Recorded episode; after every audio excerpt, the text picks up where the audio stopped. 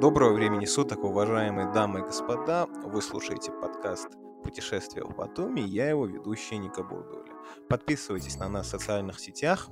Новости из Грузии и не только. На веб-сайте ru.netgazeti.g.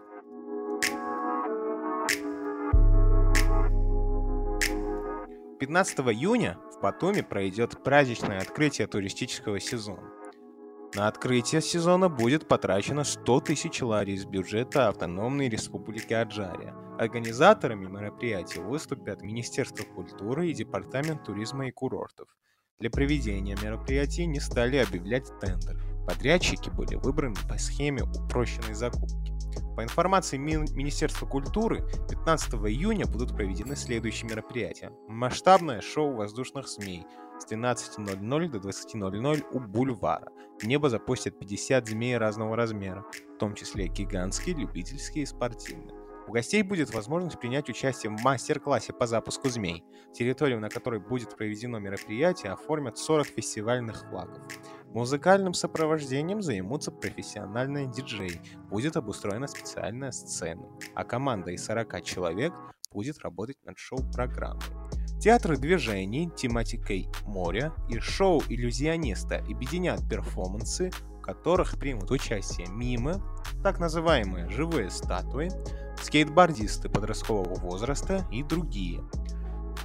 В агентстве развития туристических продуктов заявляют, с нашей стороны главной целью открытия сезона является создание в обществе летнего настроения и поддержка туристического сектора. Мы хотим сообщить, Ажарья готова принять гостей с соблюдением ковид-регуляции. Это главная цель и месседж оживления туризма.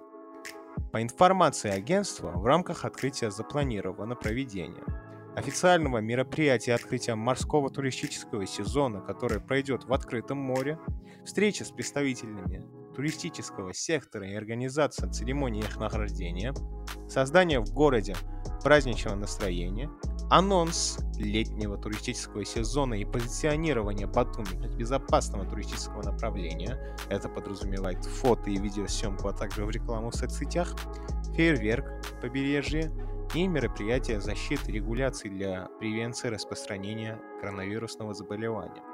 По заявлению агентства, в случае дождя морское мероприятие либо перенесут на 20 июня, либо вовсе отменят.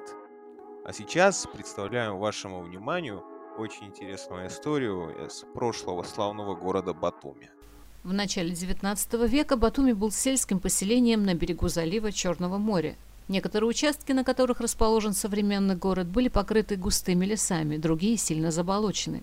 В 1807 году побывавший в Батуми французский путешественник Адриан Дюпре писал о нем как о достаточно крупном приморском поселении, где проживало около двух тысяч человек. С кое-где разбросанными домами он больше напоминает большую деревню, нежели город. Батуми растянулся вдоль берега моря. У него есть единственный открытый рейс с восточной и северо-восточной стороны и порт. У входа в рынок возвышается единственная окруженная рвом деревянная сторожевая башня без орудий с каменным основанием. На рынке ютятся до 50 ничтожных ловчонок с дешевым товаром. Заходящие в бухту суда больших и малых размеров в основном загружены железом, солью, мылом и тканями. По свидетельству Дюпре, городом управлял комендант, который подчинялся Ахалцихскому паше. Комендантский дом с каменной сторожевой башней стоял на современной территории Батум-горы. Население Батуми жило торговлей, приусадебным хозяйством, культивируя фрукты, зерновые культуры. Болотистая земля не позволяла рассчитывать на обильные урожаи риса. Жак-Франсуа Гамбо, консул Франции в Тбилиси, в своих статьях «Путешествие в Закавказье» пишет о Батуми 20-х годов XIX века. Батуми принадлежит туркам. Это удобный морской порт, где суда водоизмещением 300 тонн надежно защищены от ветров. В Батуми торгуют сушеной рыбой и икрой. Один сушеный сазан стоит 2-3 пары. Одна пара соответствовала 1 четвертой российской копейки. В 1836 году в Батуми побывал Карл Кох, известный немецкий ученый и путешественник. В мае того года он писал, что в городе жизнь била ключом и собиралась разношерстная публика. По его свидетельству, на рынках торговали выходцы из разных регионов Грузии. Они были одинакового происхождения и принадлежали большому грузинскому народу, пишет он. На устраиваемые в Батуми большие ярмарки поступали различные товары, привозился на продажу и скот. Немецкий путешественник пишет, что в торговле особенно активными были жители Лазистана и грузины из Нигальского ущелья. Они люди состоятельные, пишет Кох, и дело торговли у них хорошо поставлено. Карл Кох характеризует местных жителей как смелых людей. Аджарцы славятся своей отвагой и красотой. Признавая власть турецкого султана, они всегда сами решали, какое количество дани платить. Если турки не соглашались с суммой дани и просили больше – Аджарцы выдвигали требования турецким послам прислать заданию к ним самого главного. Большая часть населения – мусульмане. Однако немецкий путешественник отмечает, что люди в основном ислам признают формально. Они больше любят вино, и если нет рядом мулы, с удовольствием налегают на выпивку. Весной 1842 года Батуми посетил офицер русской армии Проскуряков. По его свидетельству, в городке того периода насчитывалось больше 300 домов и до 2000 населения.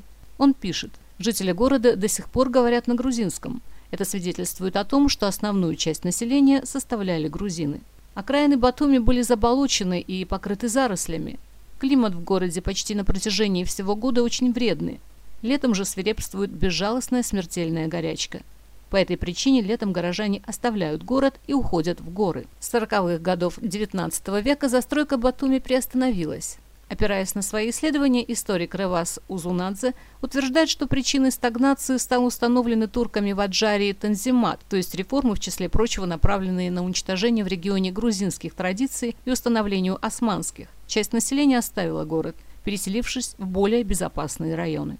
В 1863 году в Фермане, указе султана Абдулазиза, говорилось Правитель Трабзонского вилайлата, визирь Эсет Махмед Эмин Мехлис Паша, в своем послании ставит вопрос о строительстве на северо-западной стороне от Батумского порта нового города, который станет центром Лазистана. Для строительства нового города было выделено 42 гектара земли. В Фермане сказано, что по законам геометрии Улицы шириной 12 аршин должны тянуться по всем направлениям, и с их учетом вся городская территория должна была быть разделена на районы. Из-за фактического переноса центра города османцы возвели крепость рядом с береговой линией Бурун-Табие, крепость на мысе. Так называли крепость, которая находилась в Батуми рядом с бывшим футбольным стадионом. Это каменное строение казарменного типа, которое могло принять шесть полков со всем необходимым снаряжением и боеприпасами – и безопасность которого обеспечивали 16 пушек, писали в то время. В конце 50-х годов XVIII века в Батуми функционировали итальянское, русское и персидское посольство. Открылось первое русское корабельное и торговое агентство. Филиал разведывательной компании Санкт-Петербурга, агентство торговых и корабельных обществ, таможенные и карантинные дома. В 1872 году население Батуми дошло до 5000. Горожане в основном занимались торговлей, корабельным делом, ремеслами. Они заготавливали рыбий жир, который отправлялся из Батумского порта в разные страны мира. Этот период в истории Батуми отмечен определенным оживлением. Из ближайших регионов в город съезжались люди в поисках сезонного заработка. Большая часть находила работу в порту, занимаясь погрузкой и разгрузкой кораблей. Несмотря на то, что Батуми понемногу развивался, Своими неупорядоченными строениями, улицами и образом жизни он оставался типичным азиатским городом. Центральным торговым районом Батуми был так называемый Турецкий базар. По свидетельству Дмитрия Бакрадзе, к 1873 году в Батуми насчитывалось до 800 духанов. Торговлей в городе занимались лазы, греки, турки, армяне и местные жители. Торговали как местным, так и привозным товаром. Британская газета Daily News 1876 году писала Батумский порт – единственный безопасный порт на южном и восточном побережьях Черного моря, вплоть до Крыма.